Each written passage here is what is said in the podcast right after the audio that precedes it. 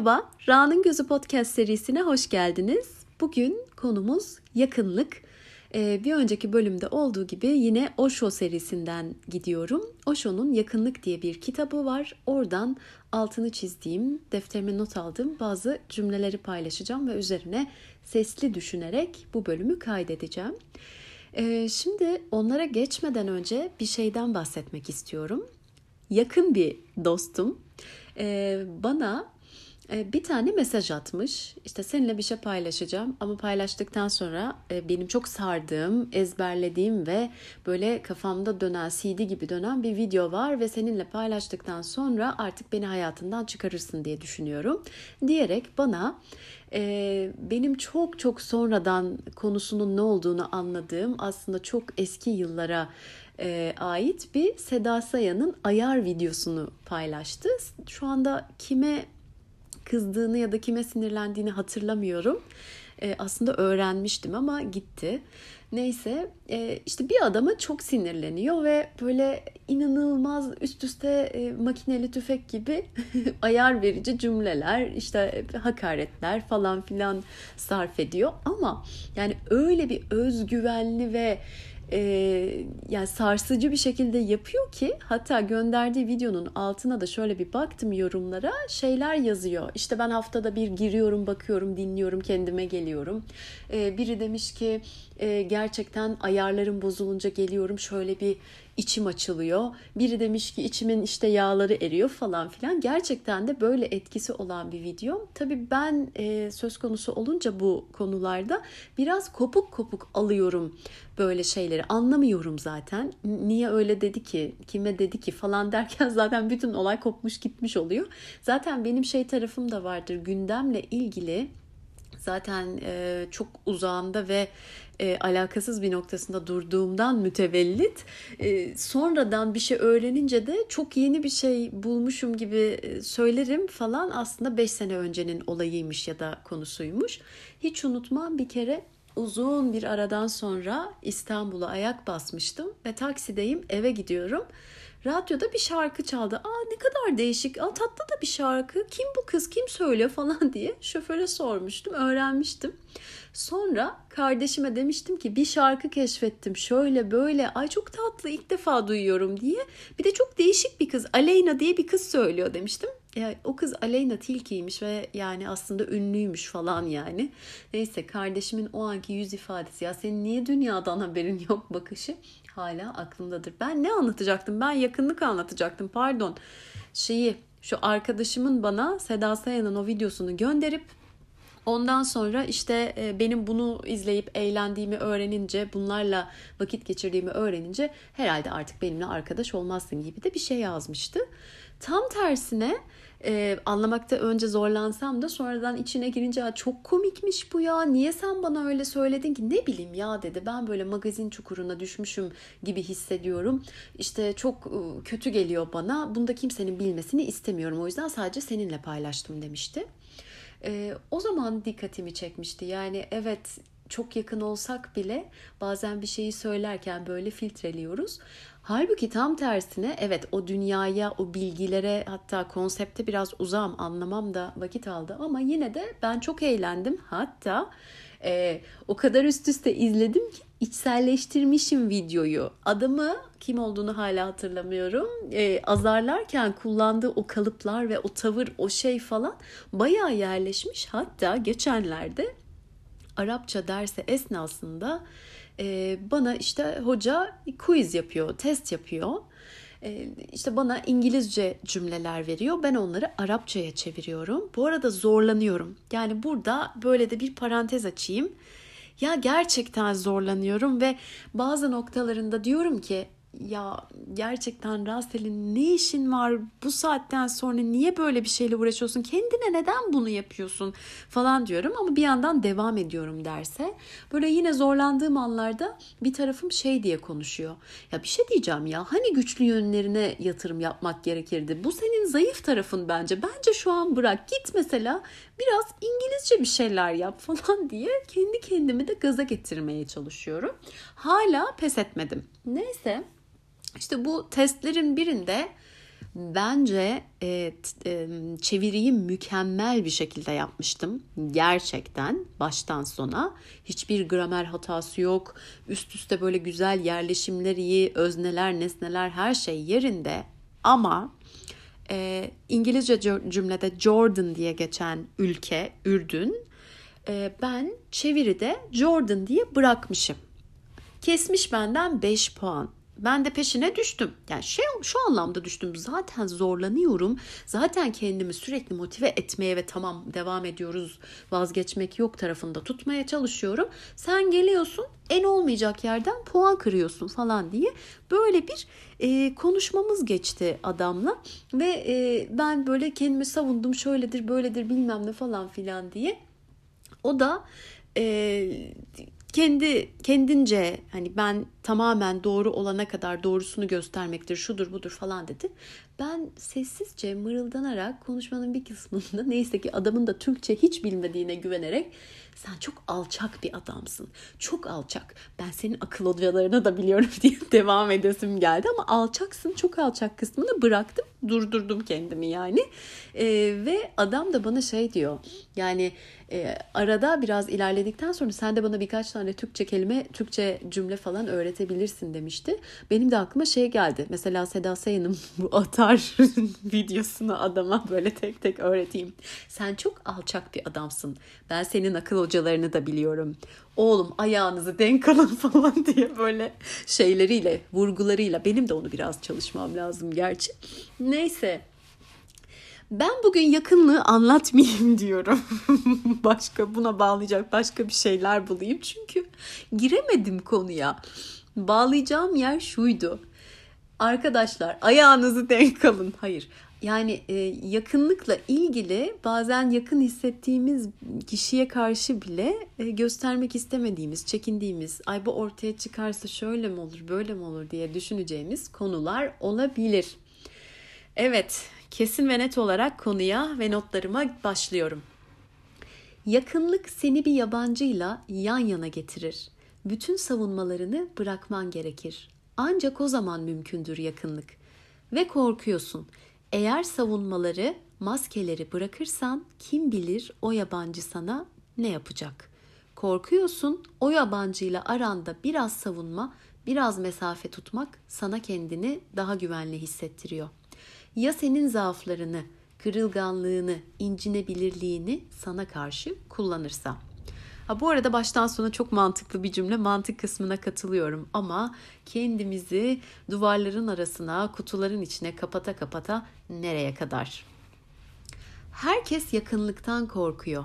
Bu karmaşık bir sorun. Çünkü herkes yakınlık istiyor. Aksi halde bu evrende yapayalnızsın. Arkadaşsız, sevgilisiz, güvenip yaralarını açabileceğin hiç kimse olmadan. Yaralar da açılmazlarsa asla iyileşmezler. Gizlendikçe daha tehlikeli olur, kansere dönüşürler.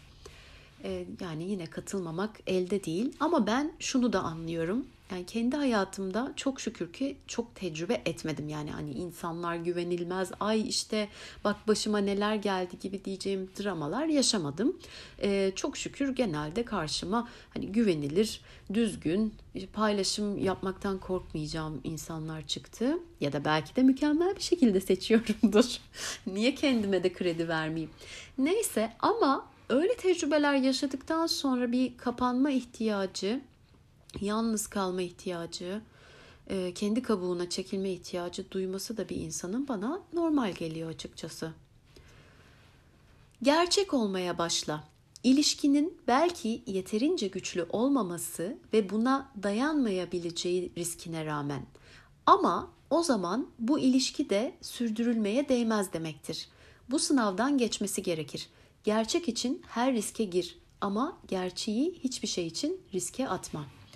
Evet buna yine ben böyle şey yapayım, bir tane düğmeye basayım o ses gelsin ve evet katılıyorum gibi bir anlama gelsin. Hepsine de katılıyorum ya. Hiç daha henüz karşı çıkacağım bir şey çıkmadı. Buradaki gerçeklik kısmına çok katılıyorum. Kendi hayatımda elimden geldiğince bütün bilincim ve farkındalığımla o gerçekliği yaşamaya ve hatta keyfini sürmeye çalıştığımı söyleyebilirim. Çünkü zaten... onu yaşamaya başladıktan sonra onu kabul edecek, onunla okey olacak insanlar hayatına dahil oluyor ya da hayatında kalıyor. Onlarla da sorunsuz, rahat, güven içinde yaşamaya devam ediyorsun. O yüzden benim için çok güzel bir şey. Bu arada riskleri yok mu? Var. Şöyle var, herkes o gerçeği kaldıramıyor. Ama zaten bu da bir avantaj. Kaldıramayanlar, yani o ilişkiyi sürdüremeyenler, buna dayanamayan ilişkiler yok olup gitsin. Geriye sadece bununla, bu gerçekte devam edenler kalsın. Burada da risk dediğimiz şey, yani yalnız da kalabilirsin. Onu göze almayan zaten yalnız kalabilmeyi, belli değerleri sürdürmek uğruna, korumak uğruna yalnız kalmamayı göze alamayan hiç kimsenin mutluluğu da yakalayacağını sanmıyorum. Git ve gör. Deneme ve yanılma tek yoldur. Git ve gör. Belki yenilgiye uğrarsın ama yenilginin içinde bile şimdi olduğundan daha güçlü olursun. Yani güven konusuna geliyor yine aslında bu denemek, güvenmek, bir şans vermek gibi. Herkese koşulsuz güvenmek, koşulsuz kredi vermek tarafında değilim ben açıkçası. Hani bazıları işte ben 100 puanlık krediyle başlarım, sonra davranışlara göre puanlar düşer, ona göre ben de yerimi belirlerim falan der. Ben tam tersiyim, ben sıfırla başlarım. Yani sıfır derken kötü bir nokta anlamında söylemiyorum ama tanıdıkça, baktıkça belki hani belli şeyler bunun deneme dediği şeylerdir, tecrübeler. Gördükçe, ettikçe o kişileri hani kendi içimde zaten hissiyat olarak da, deneyim olarak da yakın mı tutacağım, uzak mı tutacağım? Zaten içinden gelmiyor, uzak durmak istiyorsun eğer farklı bir taraftaysa, seninle uyuşmuyorsa. Öbür türlü ise yavaş yavaş, orada biraz temkinli olmakta fayda olduğunu düşünüyorum. Bir şeylerin içine çok atlayacak bir tip değilim ben mesela. Yani benden öyle çok kolay öyle hikayeler çıkmaz düşünüyorum. Bütün her türlü ilişki şekillerini, ortamları, hayatımda uzun yıllardır olan insanları düşünüyorum. Yani %95, %98, hatta daha küsuratlı vereyim, 98.7'si bu şekilde oluşmuş diyebilirim. Ama şöyle de bir şey var.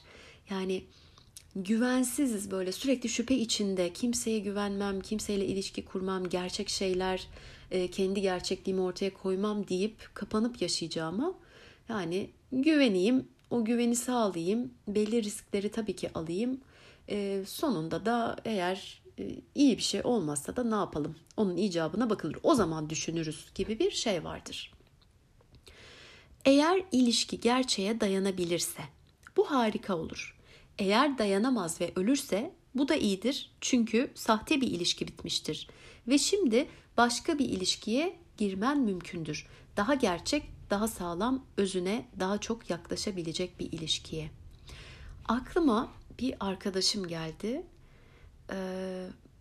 Ta üniversite zamanlarında bile ilişkisiyle ilgili şey derdi. Yani aldatıyorsa ne olur öğrenmeyeyim.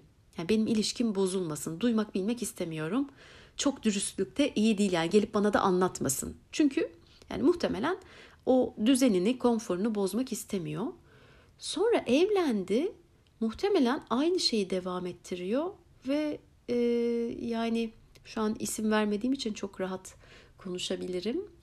Mesela kocasının yaptığı, ettiği her şeyi herkes biliyor. Bir tek kendisi bilmiyor ya da bilmemeyi tercih ediyor herhalde.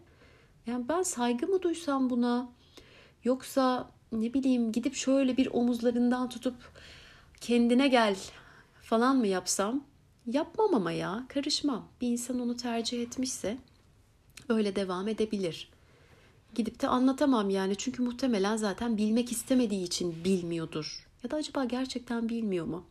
Şu an konuyu başka bir tarafa doğru çektim. Bak, senin yüzünden beni magazin çukuruna çektin ve ben bıraktım, o ünlüleri falan şey yapamıyorum zaten. Hakim olamıyorum. Öğrenince de unutuyorum. Ama bak, kendi çevremden birini burada konuşuyorum. Ama isim vermediğim için, hiç kimseye hiçbir kopya vermediğim için de bir magazin sayılır mı? Bence sayılmaz.